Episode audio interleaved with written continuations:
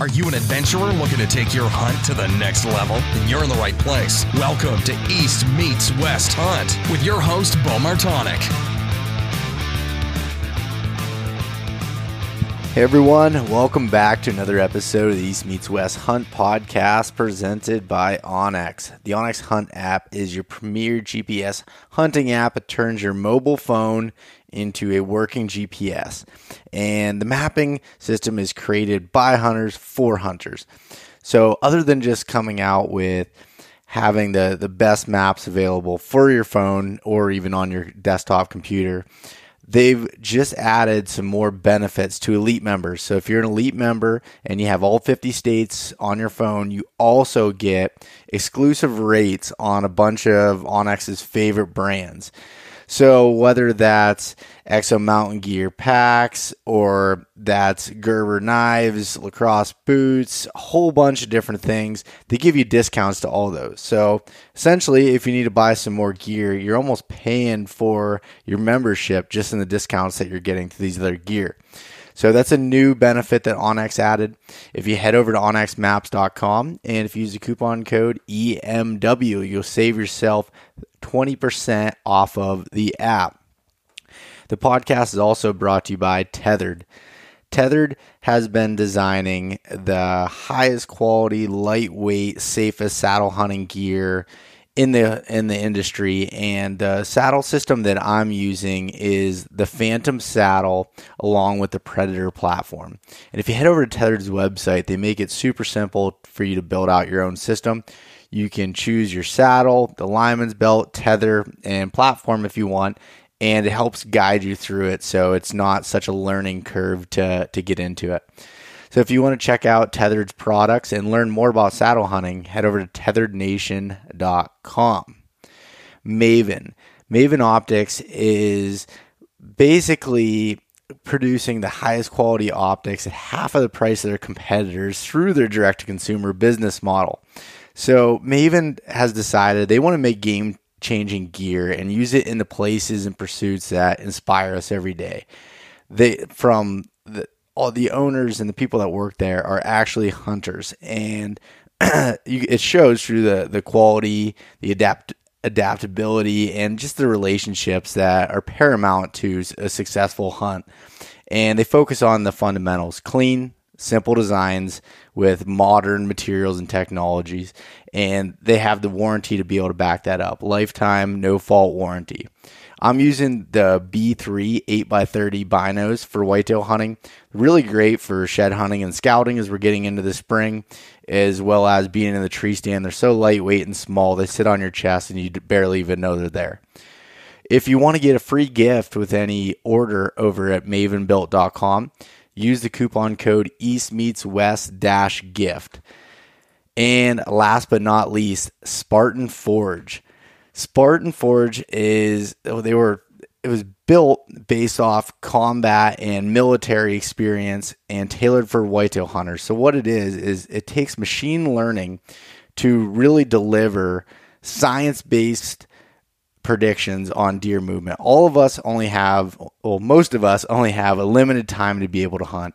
So being able to accurately figure out when the best time to be in the field is, is where the outfitter can help you out. And what I'll say about that is the outfitter is not based off of someone's predictions or some specific person's knowledge from the past. It is based off of bringing in millions of data points for your specific area. And I've been using it as well as some of my good friends with some great results. And one of the reasons why decided to partner with the company Spartan Spartan Forge. So check out the outfitter and be able to save some money by using the coupon code East Meets West. So head over to SpartanForge.ai and check out what the outfitter is all about. All right, so for your Mountain Buck Monday story brought to you on Tuesday, I have a story from Jordan Hollinsworth. And you can find the, the photos of this deer, which are some incredible photos, by the way, over on the East Meets West Hunt Instagram and East Meets West Outdoors on Facebook. So the story goes I had been wanting to hunt and scout a particular area because of its steep, rugged, and thick nature. I thought that a mature deer may use this area to avoid other hunters. I hiked in and dropped off the side of the ridge for an evening sit. A doe appeared about 30 minutes before dark and skirted down the side of the ridge. About five minutes later, I heard a grunt coming from the direction the doe came from. I grunted and immediately heard this deer coming to me. The buck came to 30 yards and stopped broadside to sur- survey where the grunt had come from. I made a well placed shot on this nice mountain buck.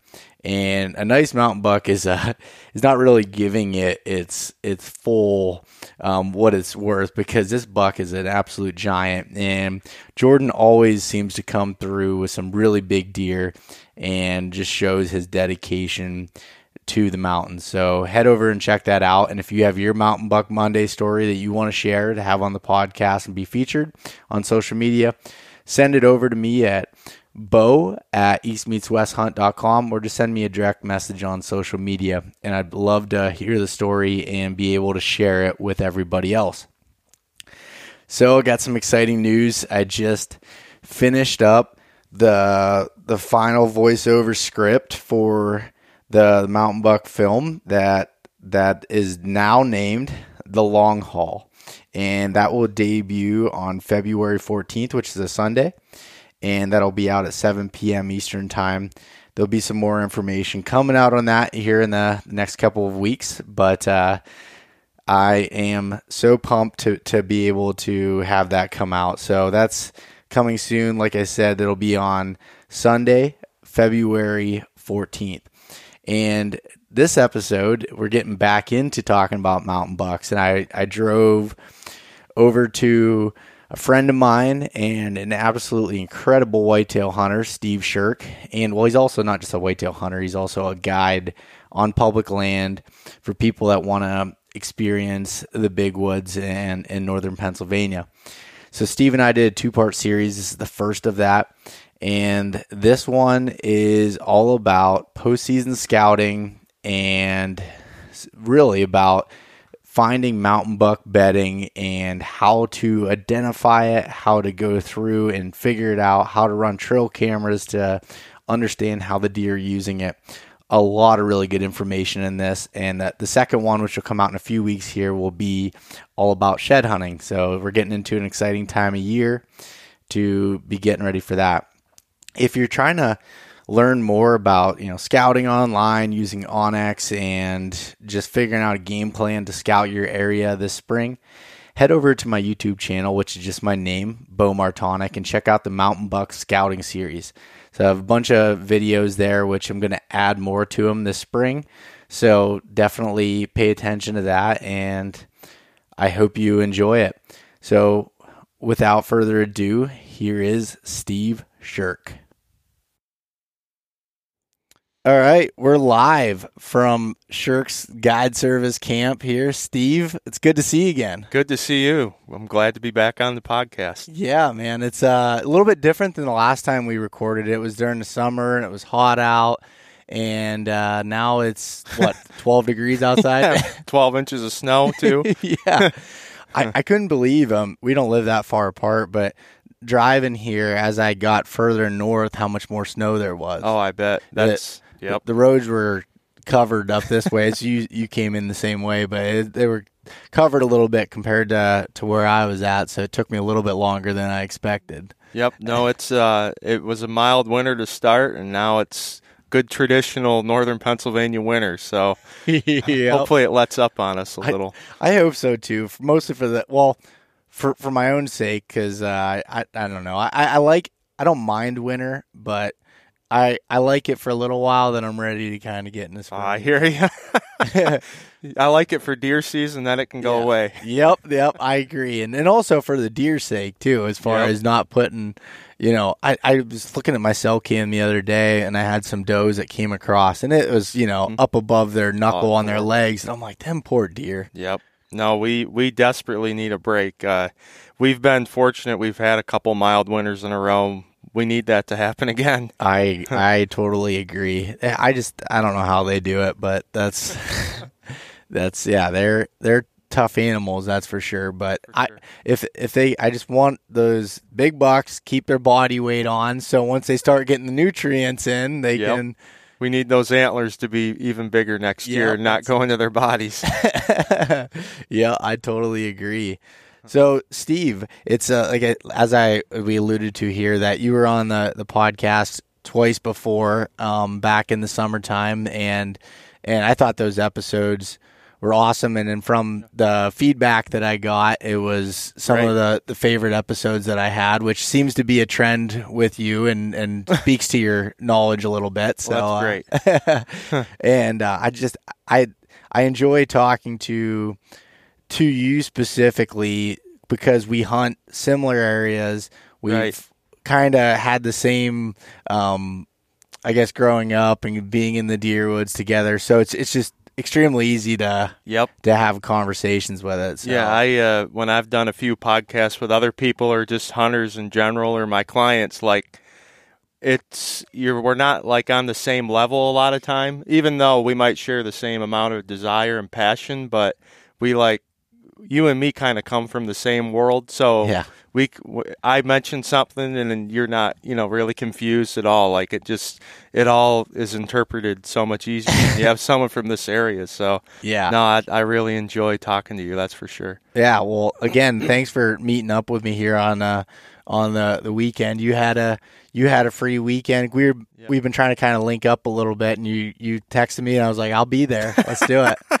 I'm I was looking forward to it. I haven't I haven't done one in person in so long. Which, Oh, I think that makes it a lot better too. oh, a hundred. I I can't stand looking at my computer screen anymore. Doing it doing it that way, and then if someone doesn't have good service and on the like the internet connection, it's just like Stressful, huh? it, it can be. But so, Steve, let's start off by giving a, a little bit of a background of yourself, and I know that you you did it on the last one, but just Mm-hmm. give a give a little background for anybody new listening. Sure, yeah. Well, I mean, mostly if you if you don't know me, um, I'm the owner of Shirks Guide Service, which is located here in northern Pennsylvania. Um, I've been doing it for about seven years now. Uh, we hunt all public land. Um, I have a Facebook account and uh, you know Instagram. You can find us there, or my website at shirksguideservice.com. So um, it's not just uh, you know it may seem like it's just a business, but I anymore I'm kind of like a guy that just you know loves to interact with other deer hunters and share my knowledge and passion and you know I've made so many good friends from doing it so I encourage uh, anyone if you've never uh, contacted me or looked at any of my pages feel free to because uh, uh, if you're a deer hunter especially uh, a big woods Pennsylvania deer hunter I'll gladly be your friend Yeah, no, your your accounts there on social media are my favorite to follow, just from the standpoint of it. You, you always put out good knowledge, and then also you get me pumped up from your trail camera pictures. No, thanks a lot. I uh, um, I think there's a lot of like good Pennsylvania deer hunters that uh, get a lot of great pictures and know a lot, but I'm probably one of few that shares all that. So Yeah. that's why so many people are following me because like, hey, this guy he's he's showing everything, so Yeah. follow him. oh, I go back and forth on that. So Sure. so hard of what I I I usually don't share any trail camera footage or anything, and then and then I do sometimes. eh, I don't know. It's it's a, always a mental struggle of like figuring out if I'm giving out too much or putting out too much stuff that's going to end up screwing me in the end, Yep. or uh, or Yeah. not. So No, it it uh there's been times where it has backfired on me and I'll be honest, I don't share everything. Like yeah, sometimes I just know, ah, this one we can't show him on social media, or better not say this because if I mention I'm doing this, then it's going to bring a lot of people into a certain area. But I try to share as much as I can because, I mean, like, because I have the desire to guide and like help hunters. You also, it kind of goes with like still sharing my knowledge and Yeah. that type of stuff in another way. So, uh, I, I hope it's helpful to everyone, and I appreciate everyone that's followed me and you know cares about what I do. Yeah, that that's awesome. And uh, I, I was wondering uh, if you, if you had any problems as far as people kind of screwing you up or following or trying to figure out where you're at Oh, yeah. and everything. It's not real bad. Um, there's there's a few times where you know things have happened. Uh, you know, most people are pretty respectful, and you know, a lot of guys. also this day and age, there's a lot more like serious type hunters that you know they they'd rather just do it themselves, and uh, you know they've been been pretty good about you know if they see me in an area they you know they'll back out and i'm not saying like i don't ever want to make it sound like i own all these woods but you know i'm everywhere so uh, 90% of the time it's worked out okay i think in any public land situation you're always going to have a few bad if you you know run into a few people that you know probably you kind of wish they would have never been there. Just put it to you that way. That's just hunting yeah. public land. But overall, it's it's you know it's went really well, and uh, I'm I'm not I'm not too worried that you know about being followed or uh, you know having any big issues with the way I do things. Yeah, that's that's that's good. I and it was it was funny. I did uh, I did a seminar the other night on um, scouting big wood stuff, and I had some questions at the end. Someone's like, "How many trail cameras do you run, and how many get stolen?" And I don't know about you, but I've actually I had one stolen this year. Oh, but really? other than that, I hadn't had one stolen in like five years, yeah, and that's I, pretty lucky. But yeah, we ran over a hundred this year, not one stolen. Yep, and I and I, you know, I'd say I know there's still some that I haven't checked in a month or two, but I'm still pretty confident. Uh, you know, the ones I left out through deer season, and I I've some that I've checked. You know, right after like gun season because gun season for deer and bear, I feel are like the most dangerous time to leave one out there. Yep.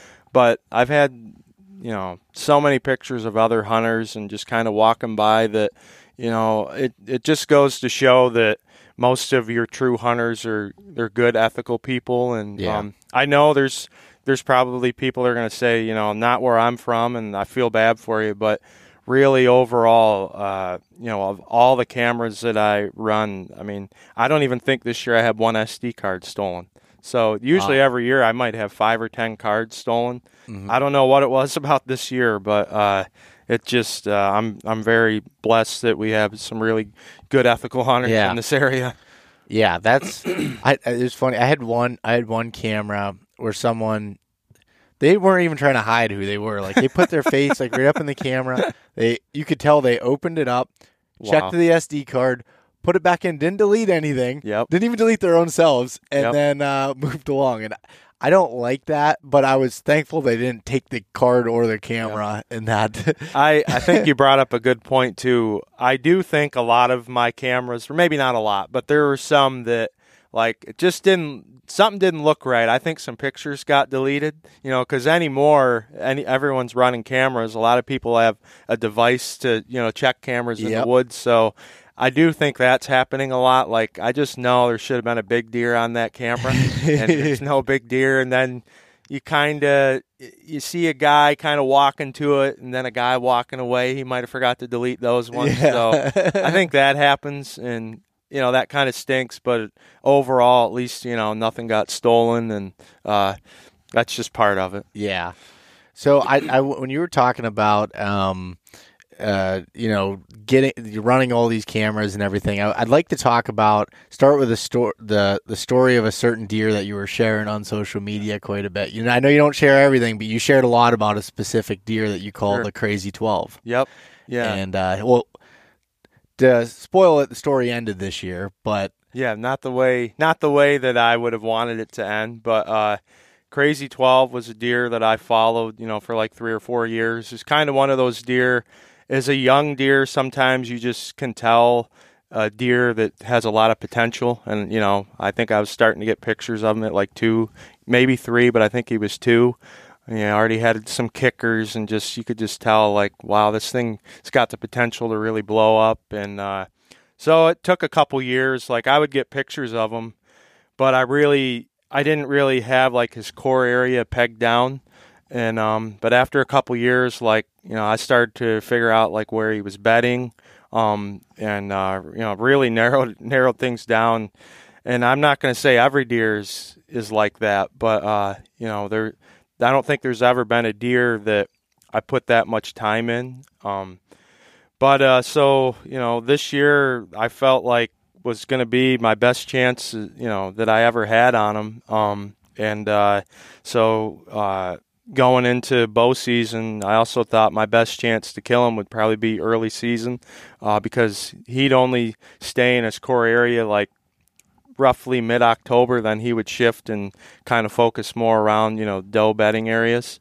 And uh, so the first week of archery season this year, um, I mean, I couldn't have asked for a better situation. We had a cold front. Um, the only times he would ever come out of the bedding area this time of year during the daylight were when we had like a cold front, and so we had that front. Um, and uh, I I didn't want to go in there the opening morning of archery season because I felt like I'd have a less chance of spooking them if I went in in the afternoon, tried to catch them coming out of bedding. Um, so that kind of backfired on me because uh, checking the cameras just a few days later, uh, he was all over around my stands in the mornings. oh. And uh, I had three stands around this bedding area, and opening morning, he went by two of them.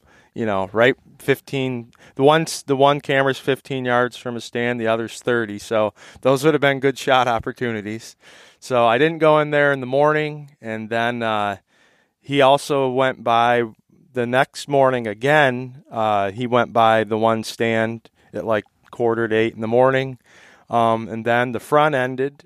and uh, that week, uh, opening week, it was all night activity. Just, but when I say night, like he would come out of the bedding cover like half hour after dark, but still, just it was the the, bedding that he was in it was very very risky to try to even go in and hang a set. Like it just i still feel like i had my stands in the right places. It's just that's just how big deer are you know they're they're yeah. stubborn and they only move at certain times that time of year at least uh, you know I, i'm sure he was moving inside of the bedding cover during the day but you know he wouldn't come out but then what stunk this year is uh, right after the first week, he shifted a little bit early and literally, like I knew it would happen, but I didn't think this early. I'm going to say about October 11th or October 12th, zero pictures of him in his main bedding area, uh,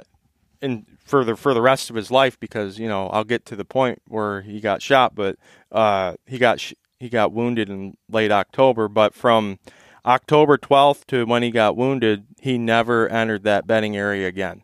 He was completely done, but there's never any does like near there.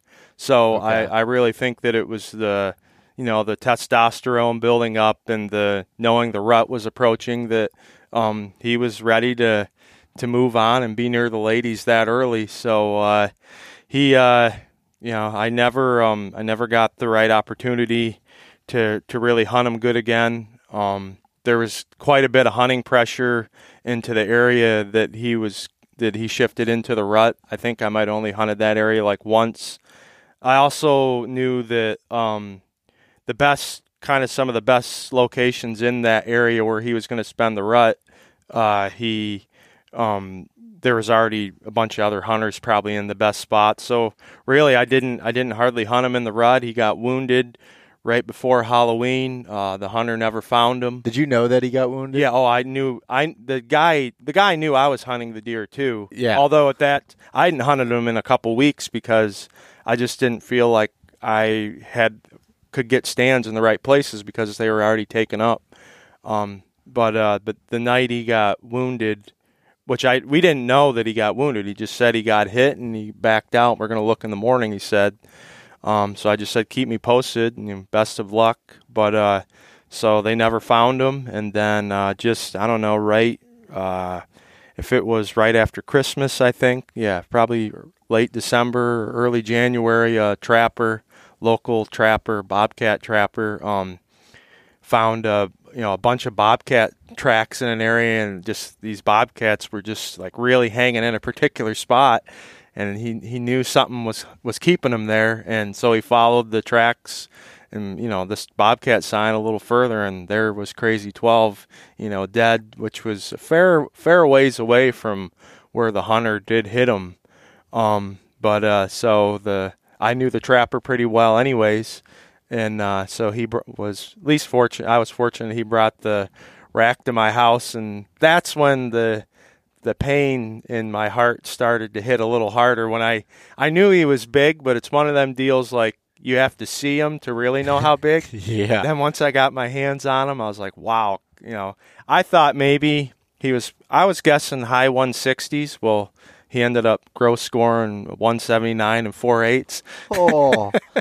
So so uh, that that kind of hurt pretty good. Not that I mean, I never would feel like I you know, I own the buck or he, Yeah. he's mine, give him to me, but to know that uh, you know, that type of deer was was that was- close. Yeah, that close. You know, I just didn't have. I, I really feel like I had. Uh, I did everything right for the. You know, almost completely right. It's just that's just how hunting goes. So Yeah. I guess long story short, uh, I'm just glad that he got recovered because there was still some little bit of wondering and thoughts that okay maybe he is still alive because nobody really saw him. Did he just vanish and hold up somewhere? But you know now we know he's dead and. Uh, so uh, Did he die? Do you think like soon after the wound, or do you think he lived for a while? My guess is, is I think he died at least within a week Okay. because uh, his eyes were you know rotted out. The hide was still connected, but you know through fall and winter, I, I can't. I don't think. Uh, I mean, I don't know for sure, but I don't think all the hide would be gone. Like it, I think he died. You know, maybe early November. Yeah. and then you know just just being cold and that it just it was a slow rotting process. Yeah. But uh, no, like I said, it was that's Oh. just how hunting goes. It was tons and tons of time put in, but I'm guarantee I'm not the only one that's ever had this happen, and it's going to happen again. Um, and uh, I'm just not going to really let it bother me. I'm just going to move on and Yep. uh, find another one. You know, and that's that. It's crazy that um, with trail cameras and stuff, there's there's sometimes that I overestimate what I think a deer would score, and then there's times when you're completely surprised, like Yep. that situation. Like that's that deer's just 179 inch deer. that's incredible to even Yep. think that that's even possible Yep. in in Pennsylvania, and it's yeah, that just blows my mind. but I think you have the right attitude with being like, well, just got to move on to the next one. That's what we were talking before this about the the buck that I shot and how my, my buddy Johnny was hunting him for so long, and Sure. he literally he, this is what he goes, well. He goes, that's a one I don't need to worry about for next year. I don't have to stress about that one now. I can just move on, and I, I think that's a good attitude because you can't can't Yep. dwell on it too much. Yeah, I uh like uh and I'm not patting myself on the back like you, but um I uh I told a guy, one of my clients, you know, when Crazy 12 was still alive, this was the day before he got shot. I said, "I'm going to put you in this area." Um I just showed him a stand. I said, I, I don't think it's going to be exactly, you know, you're not really in the best spot, but he's around there. You could see him going into the show him the stand that morning. There's crazy 12 50 yards in front of us standing on a logging road. And just to get to like that was the best look i got at him in person all year. And i was just like holy cow. So uh but my point was was the guys like man i, don't i don't want to I, I can't shoot that deer. Like i know how bad you want him but like it's just you know like how your buddy johnny was. Just to like be a part of of that and uh, you know i had already shot my buck so i honestly would have been just as happy to see a client or just to be a part of somebody getting a deer like that it would have been so worth it so that's that's the way i think most hunters would be anyway Yeah, I think yeah, I I totally agree. I think if you start taking too much ownership or think you have that and you're not, I mean that that takes a, it takes away from it completely. Absolutely. Like before I I shot my buck, like my my cousin shot a, a, this giant eight point. I was literally just as excited. Well, I think I was just as excited as he was. Like I was, and I wasn't even there. I, I was just there afterwards and seeing him and knowing all the work he put in. And like I, Yeah. I, I don't know. I like seeing other Oh, yeah. people shoot him just as much. So it's definitely that's pretty cool. Well, um, to kind of transition a little bit, your buck that that you shot, and you shot it during the week that you seem to always shoot them in. and what was that third week, October? i shot mine what was it october 20 i think 27th Okay. 27th or 28th something like i usually i i'm surprised i don't remember the exact date but it was one of those days Yeah. um. So I remember seeing you post some stuff about it. That there was a a shift a little bit. That Yeah, that I seemed, noticed. seemed to yeah that you noticed seemed to be a little bit early. So can you explain a little bit about that shift that you saw? Yep. You, uh, it just seemed like this year, it, you know, based off of the areas I was hunting, things seemed to be a little bit early. Um, that's still a time when, uh, you know, I might be hunting more around scrapes and I might not see as much of uh, bucks really spending a lot of time in doe feeding or doe bedding areas, but they'll still be, you know, maybe more around their core areas and you know working scrapes, but moving more in the daylight. Uh, you might even find them just in areas uh, with a lot of you know fresh sign. But uh, so you know, I was hunting spots like that, and uh, it just it just things were not showing up, and uh, checking some other cameras and that like you know around more like traditional rut areas. Like holy cow! Uh, there's I'm already seeing a way more buck activity, you know, in these doe feeding and doe bedding areas, according to what the cameras were showing. Um, even though it was a little early, so uh, I uh, I kind of changed game plans and I picked a, you know, how I picked a stand for three days, uh, or at least this was my afternoon stand. So uh, I had an area where uh, there was like you know good five six adult does. Uh, their bedding and feeding was really close together, so you could go in there every every sit and you're probably going to see you know a bunch of does. Um, so I went in there the first evening, uh, first afternoon, and uh, I actually didn't see does that night, but I kicked some out going in. But um, I just saw three point. But um, so you know, I just once again I knew I knew I'm just confident in my you know my strategy. Uh, so I went back in the next you know the next afternoon and uh, I have you know a bunch of does around me. And then I saw you know the same three point I saw the other day. And uh, right from right after the three point left I did some you know some blind grunting which I'm really I really have a lot of luck doing that. But right where the where I last saw the three point I see a I see a uh, just a small tree shaking. And I know it's a buck rubbing it but I didn't even grab my bow because I'm like, oh, I should have waited. You know, that set got to be that three point. Now he's going to come up, and you know, I don't. I just want him to be gone because I don't like really having deer around me a lot Yeah. when I'm in the stand. You know, then you got to move less. So didn't even grab my bow, and I see this deer coming closer, and wasn't really even watching. And then it's like, uh oh, it's not that three point.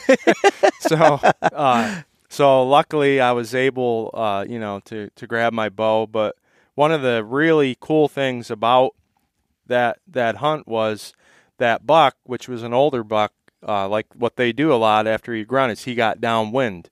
So he goes downwind, and uh, he spooks and probably ran like sixty or seventy yards.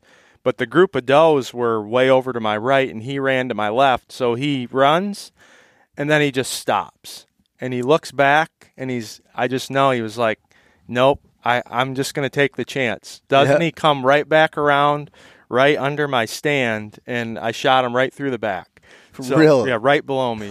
but like, uh, I've never had a buck like get my scent and spook and then just say, "Nah, I'm still. I'm just going to do. You know, come by anyway." How how was- lucky is that? He was starting to it- well, he's starting to get a little bit uh, a little horny, and he was just like, "Well, uh, I'm just gonna go for it." He did. Screw it. Yeah, I, I, I, like I said, I would have never guessed that that.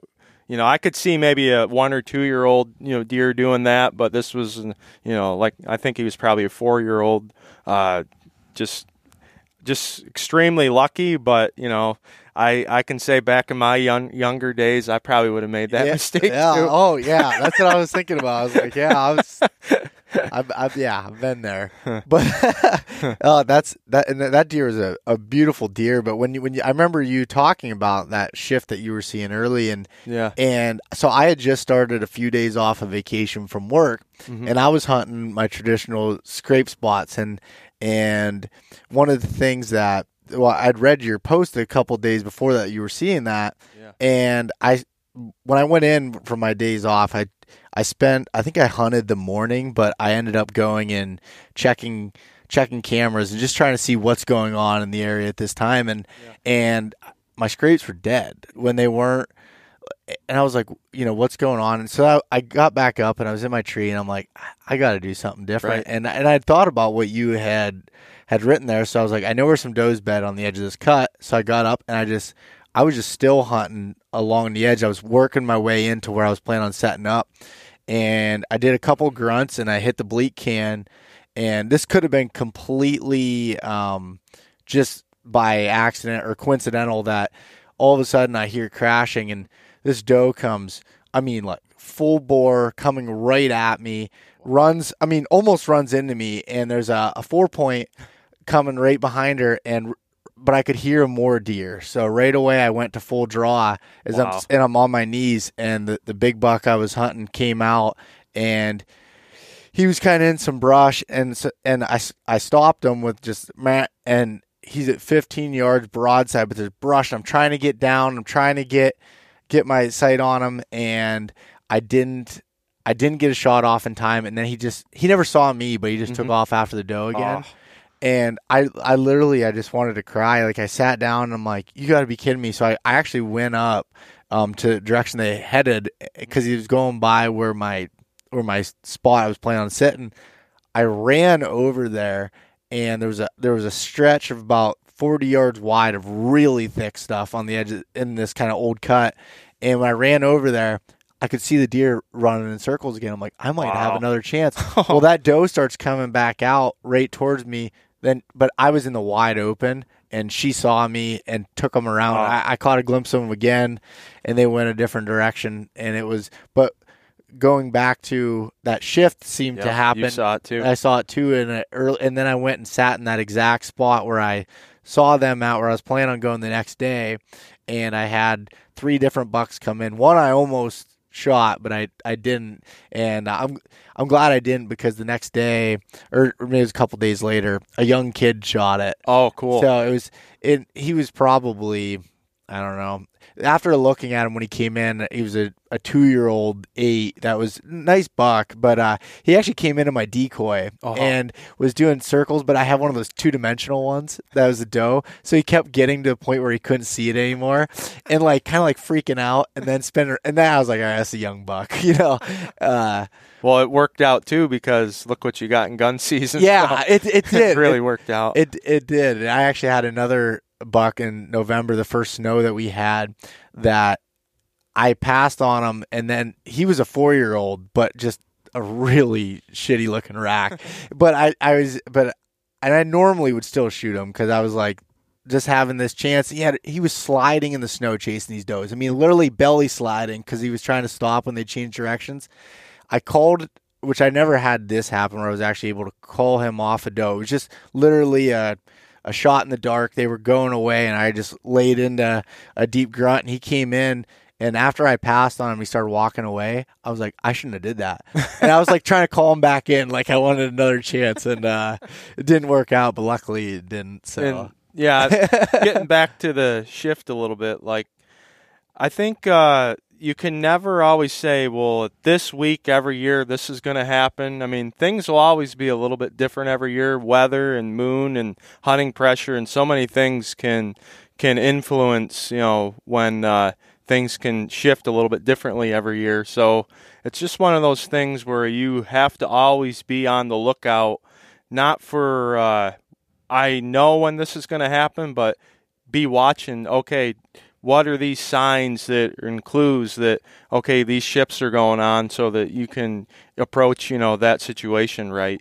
And I also had a lot of people say, Steve, you know, I didn't see that shift in my area, or you know, someone maybe from New York or Vermont, or like it. It happens a little bit differently everywhere. You know, these certain shifts, and um, I think there's so much to the rut that uh, you know it seems like we got the rut figured out, but I don't even think we're anyone's ever close to knowing exactly all the little triggers and things that that make all this happen. And really, you just got to be out there every day as much as you can to to to be paying attention to to what's going on. Yeah, yeah, like you said, you can't, you can't, you can go off of past, you know, data and stuff to a point, but you also got to just be able to recognize it as it's as it's happening and knowing when to when to stick to your guns as far as strategy, and then also um, you know, when to move. But Yep.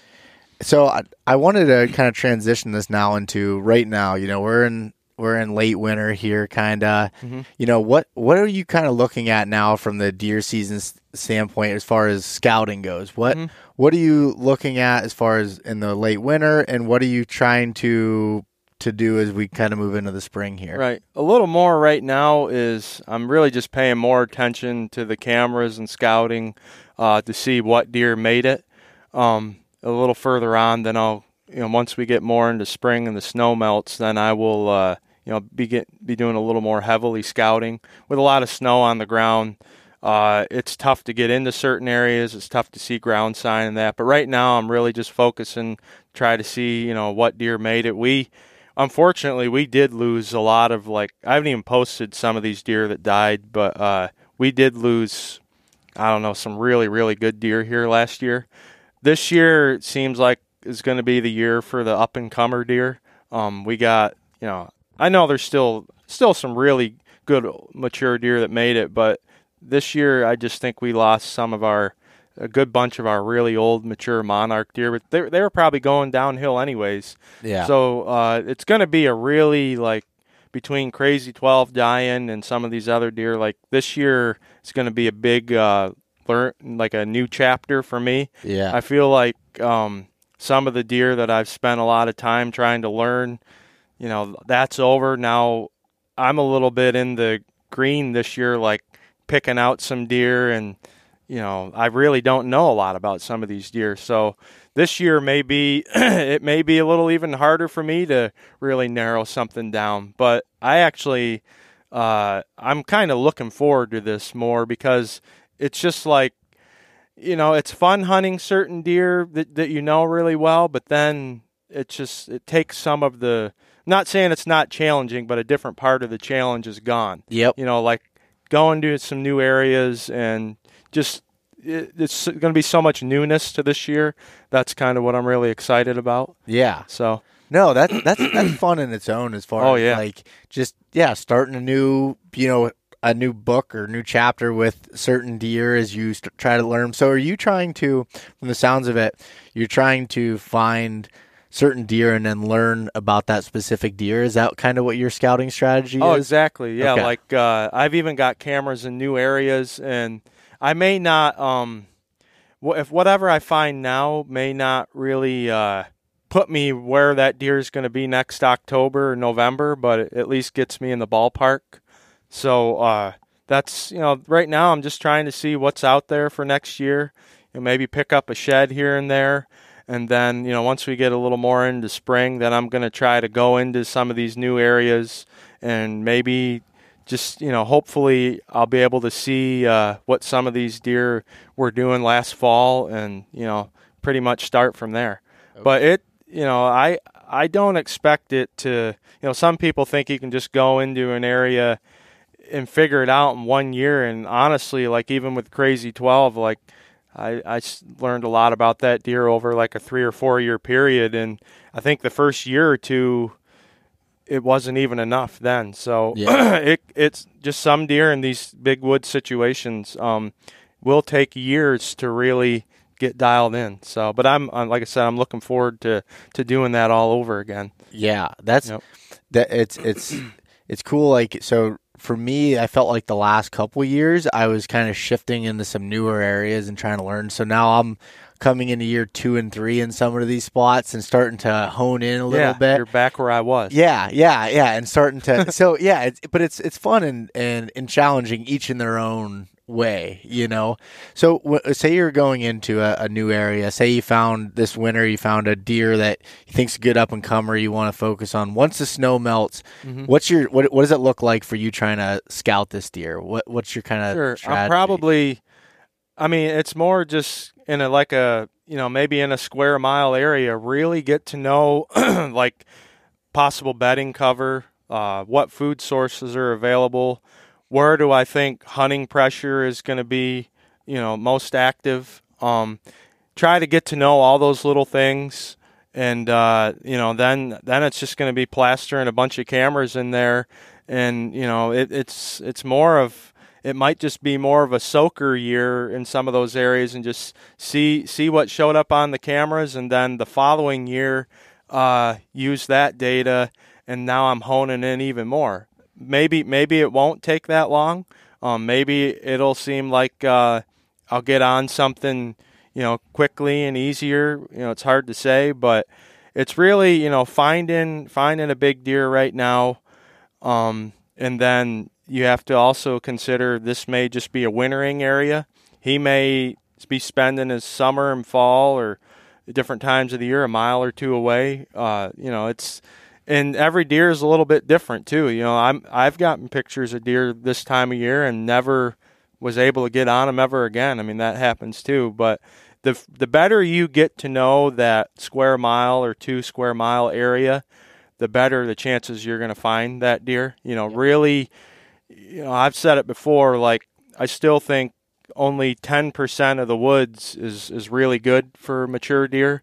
Um, it, I know they roam a lot, but during the daytime, he's only in certain spots and he's not in a lot of areas outside of the rut. Yep. So you, you gotta you gotta hope that you can stumble on you know you know the right bedding cover and the right sign and and that's why it's important to do as much of that scouting um, in the postseason because once you go out there in the fall looking for it and you know putting a ton of miles on the ground and scent and between that and spooking them like then it just it becomes too much of a, a cat and mouse game there rather than get it all figured out now and then hopefully what you find now you know will, will get you on them yeah um, when, when you're looking for like those those the, that 10% area yep. is that are you looking at it like say from a map at, at, like at the beginning and trying to identify those areas or is that all just you going on boots in the ground and just trying to to pick out those type of spots or is there like anything that like helps you focus on a certain area or are you saying kind of uh, kind of looking at you know basically taking a map one to two square miles and just trying to cover all it and yep. find all those places i think i'll glance at a map you know maybe quickly once but very little of using a map will you know i won't be after every time i scout or before every time i scout i won't be okay i'm looking at the map and i'm going to check this out. Like literally i want to go into that that that chunk of area and i want to know every inch of it. I i don't just want to pick out key features on a map because you even though you know you know the images and that that you're seeing show a lot, but you never really you don't really know for sure what it doesn't show everything. It yep. it gets you to some good starting points, but if you put boots on the ground, you're going to find way more about the area than than any other way. So I might you know, I'm fortunate that you know I, I get to have the ability to spend a lot of time in the woods this time of year. So I might hit an area for seven days in a row, until I really feel like I know everything about it. And then, uh, you know, then I might not even go in there again till, you know, maybe next summer and throw a bunch of cameras out. And then I, I won't spend as much time in there once we get into hunting season just because I, I don't want to, you know, be over pressuring it. Yep. If I, if I really know or, or I'm confident I know where a, a mature deer is bedding though, I may spend a lot more time just outside of the bedding area but if I don't know, then then you, you don't want to go in there a lot because you're you're going to be disturbing you know what intel what what the true intel is because if you're bumping him from bedding and you don't even know it then you're never going to get his bedding pattern figured out. So it's just better to stay out you know once we get more into the season than to just be looking for all that then. Yeah. When you're when okay so and I, I agree with that. Like I love being able to get in there and spend time. And, and so say somebody doesn't have as much time as you, that just you spend you go to a ton of different areas. Yeah. You can if you have a weekend to be able to say you're from say you're from Pittsburgh and you're traveling somewhere two hours away to hunt the big woods or whatever, scout it. You can you can cover an, an area like that in two days. Oh yeah. You know, pretty pretty good. And sure. you can depending on what what you want out of it, you can get in there. When when you're so to determine like all right, here's um if you're going in in the springtime, say you have no camera information in there and you're just going on from your scouting, yep. how are you kind of identifying that this might be a big buck bedding area or mature buck bedding area? Sure. Um, like what I'm, kind of sign are you looking at? I always talk about uh, like if I go if I walk like you know the perimeter of a thicket and I'm not seeing a few really big rubs on the outside of it, I rarely will even go inside of the thicket. I'll usually, you know, find a good patch of cover and circle the whole perimeter. And if I find some big buck sign on the outside edge, almost always there'll be some big buck bedding inside of it. Like there's, uh, and I mean, I know some people have heard me say it, but um, those those big rubs on the outside, I always say are like posted signs. like he's saying, like, "Hey, this is my spot." Yeah, you know, they deer or bucks don't just rub, uh, you know, for uh, you know, just burning up testosterone or showing off to the ladies. Like they make signs so that other deer see their sign, and uh, that's what a lot of those you know big rubs are in the you know those types of spots. So if I see sign like that, you know I'll get excited and go in and maybe try to you know find you know where they're bedding in there and you know really get to know you know that type of that type of area better. But you know, like I said, um, it's still I don't want to make it sound like you just go into an area once or twice and figure it out. I'm yeah, telling yeah. you, like to really nail down a big or a mature deer in the big woods. I honestly think most of the time it takes years. Or you know, you might be able to get lucky, but if you really, if you want to be able to say I can get pictures of that deer almost every day of his life, that's where uh, you gotta you gotta commit yourself majorly to that to that area. Yeah. And I and I I mean honestly I'm not bragging, but that's what I did with Crazy Twelve and I I truly like I said, I had that deer I, I, I knew him as as good as I really think I could have known him, but yet I still didn't get him. Yeah, you know, it's it's still not that easy. No, anyways. no, no, definitely not. Yep. Uh, all right, so say you, you have where you think a, a mature buck might be bedding, and and based on this thicket or whatever. So now what's the next steps of of scouting the area? Say if you're looking for a location you want to hunt a stand. Say yep. i know you then would run cameras as far as trying to figure out yeah trails or I guess I'm kind of getting ahead of myself here. What what are the next steps after? Yeah, well, you kind yeah, you did hit it. Like I I will start. I just know I I know you enough from talking to you that I almost start yeah. answering your questions, but I apologize. No, that's that. okay. um, sometimes it makes it easier for me if you you like start it out for me. but uh, um, so I know uh, yeah. So basically, I'll just you know I'm a huge camera camera nut, so those cameras, uh, I'll plaster them all around the edge of that bedding area. Um, you know, if I see a rub line, if I see a trail, uh, any little bit of sign of entering and exiting that bedding area, if I really feel like this is for sure, uh, you know, probably his bedding area, then, you know, I might throw 20 cameras all around the perimeter of it.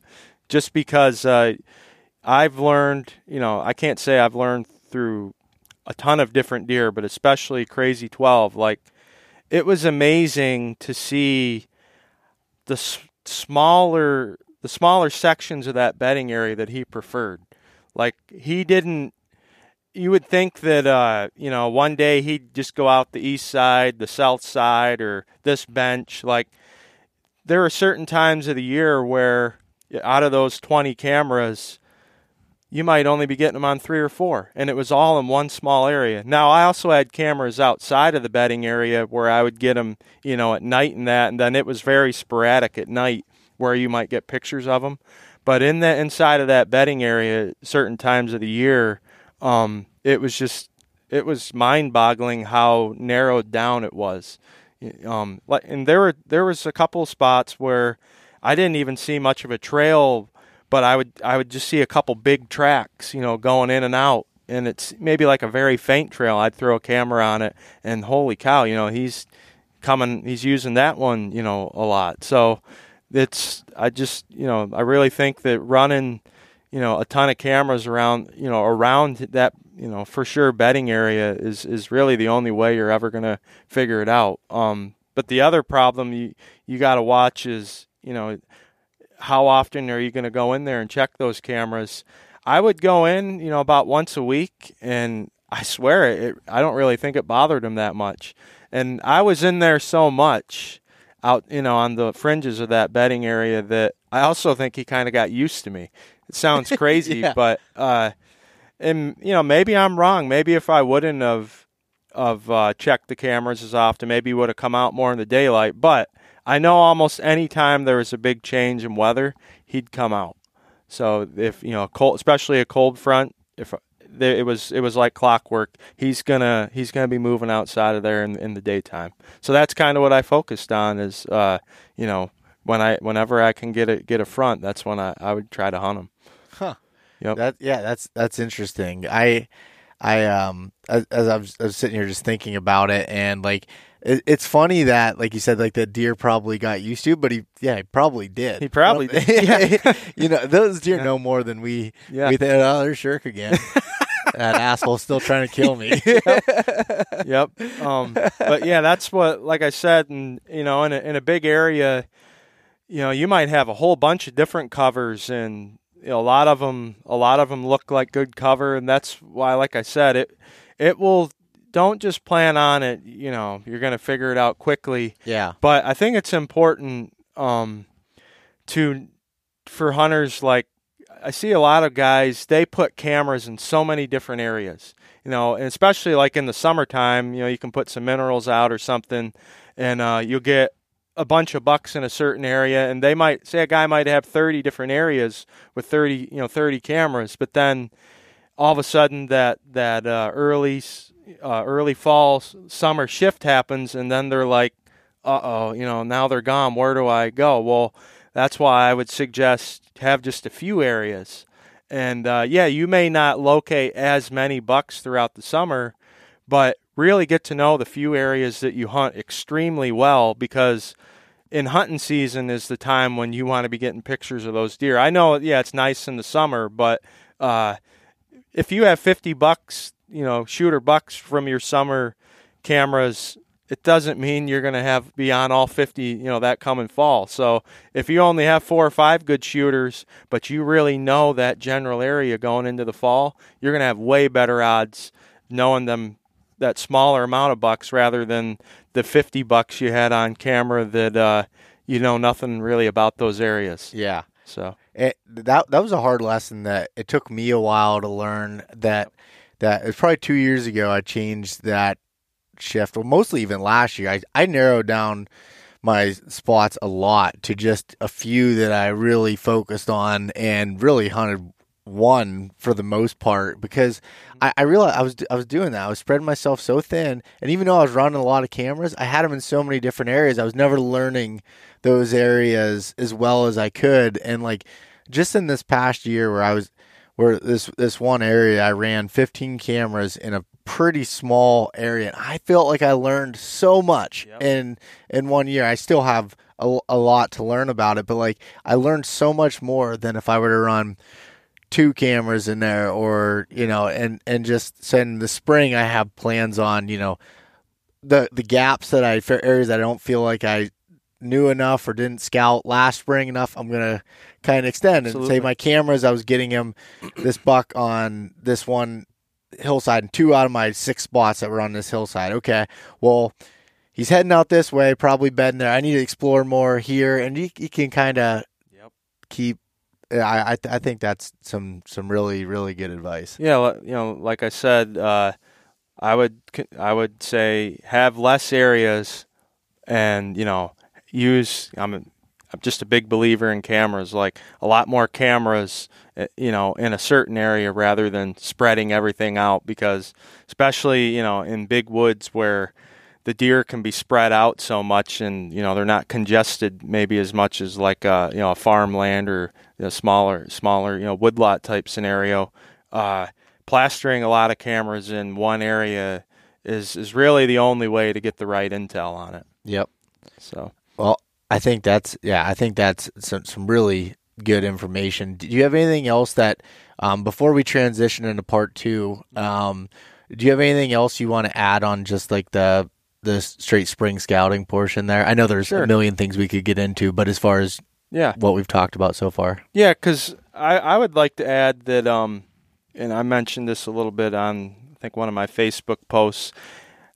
I've I feel like it can be misleading too. Like you don't want to go into the spring and always think that what happened last year will happen next year.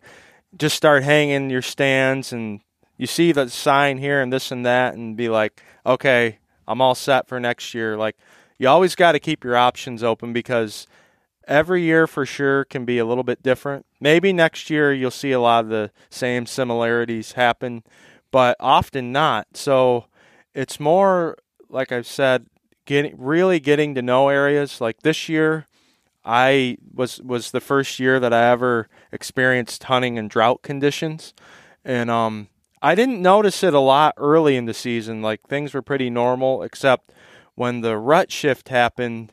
I noticed that the does were bedding really close to water. Like usually in the mountains, you have a lot of like little feeder streams and that. Well, those streams were all dried up, and it seemed like the does were you know within 500 yards of the main stream down in the bottoms of the valleys because that was the only place where there was water. And uh, like certain little things like that can happen. Like you might you might go down in the bottoms this year and see you know way more rut sign than usual and you would use that for next year thinking well that's where all the sign that, that obviously that's where the party was happening and uh, that might not be the case next year. So you can't just uh, you can't just look at all the sign and base all that on the next season. It's more like I want to know all the food sources in this area. I want to know all the covers. Um, and like I said before, I want to know where I think the hunting pressure is.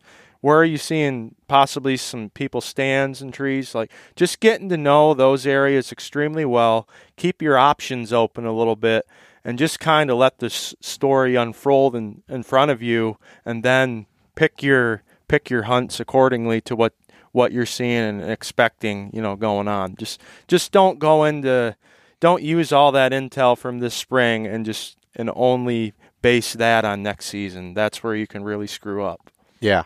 I yeah, I think that's I think that's really really good advice being able to just yeah, understand the areas, understand what happened to learn from it, but be able to to shift accordingly. I mean, you know, food sources change like you said hunting pressure. I actually I mark anytime I see a, another tree stand, Uh-huh. I mark it down Yeah. Uh, on my map. So on onX, so I'll mark it and I put it a certain color. So I'm looking at my maps. I can kind of like I can pull it out and look and be like, all right, you can kind of see a trend if there's a Yeah. bunch of tree stands in the area. And I usually try to stay away from. from and that's a good point too. Like if you mapped, you know, where you think uh, a bunch of hunting pressure is, and then you especially look at it on the map, like it can really like help you eliminate an area. Like, Yeah. okay, that's where there's a ton of pressure. It's probably easy access, or for some reason, then uh, that actually can make it easier because anytime you can eliminate ground in, in the big woods, it's it's so helpful Yep. because there's just so much area that you don't know where to start. But when you've eliminated something, then it you know there's a lot less legwork you're gonna have to do right there. Yep. I yeah. I I totally agree. Um. All right. Well, let's uh let's shift into to part two here. I'll end this one.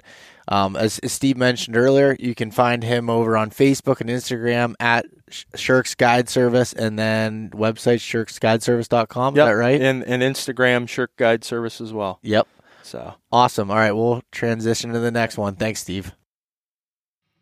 Thanks so much for listening to this episode of East Meets West Hunt with your host, Bo Martonic. For more great content and to stay up to date, visit eastmeetswesthunt.com, Facebook at East Meets West Outdoors, and Instagram at East Meets West Hunt. If you enjoyed today's episode, please review and subscribe, and we'll catch you next time.